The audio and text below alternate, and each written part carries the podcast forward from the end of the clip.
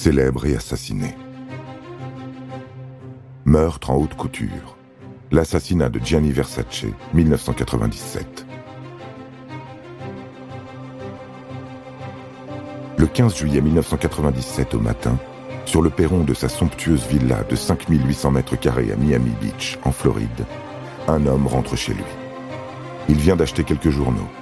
Cet homme, c'est Gianni Versace, fondateur de la marque de luxe qui porte son nom.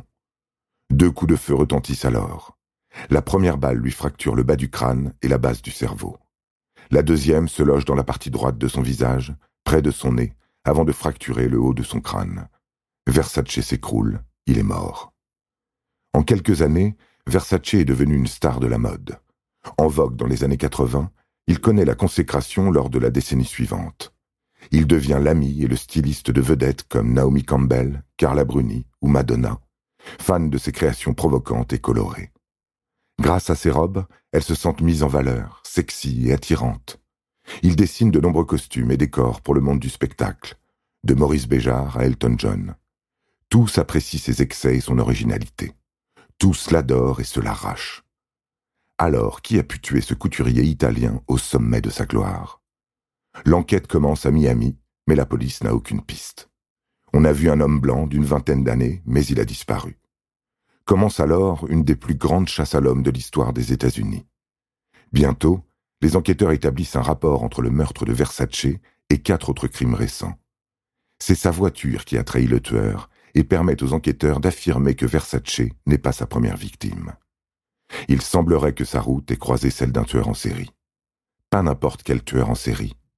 Andrew Cunningham, 27 ans, est un homme dangereux, très dangereux.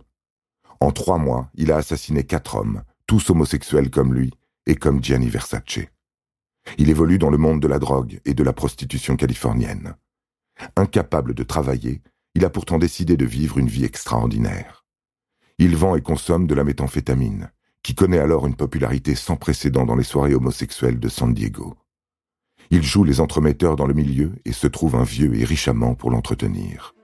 Versace n'est pas une victime de hasard. Cunanam l'a déjà rencontré dans un club quelques années auparavant. Comme beaucoup, il a été impressionné par cet homme atypique à l'exubérance affirmée.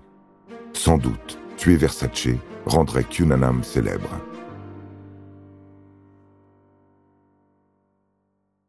Il le suit et passe à l'acte le 15 juillet, en plein jour et en pleine rue. Puis il s'éloigne tranquillement, remonte dans sa Chevrolet. C'est grâce à sa voiture que la police parvient à l'identifier. Mais où est-il? Après le meurtre, il se réfugie dans une maison flottante située à Indian Creek, à trois kilomètres de la propriété de Versace. La police parvient à le localiser et le siège de la maison dure cinq heures. Dans les médias, les images de la prise d'assaut de la péniche se superposent à celles des funérailles du grand couturier. On y voit Lady Diana et Elton John en pleurs tandis que la police armée jusqu'aux dents se rapproche lentement du tueur. Il est plus de vingt heures lorsque la police entre dans la péniche. Elle trouve le corps d'Andrew Kunyanan à terre, un trou dans le crâne et un revolver à la main, celui-là même qui a servi à assassiner Versace. Deux heures plus tard, la nouvelle est transmise à travers l'Amérique.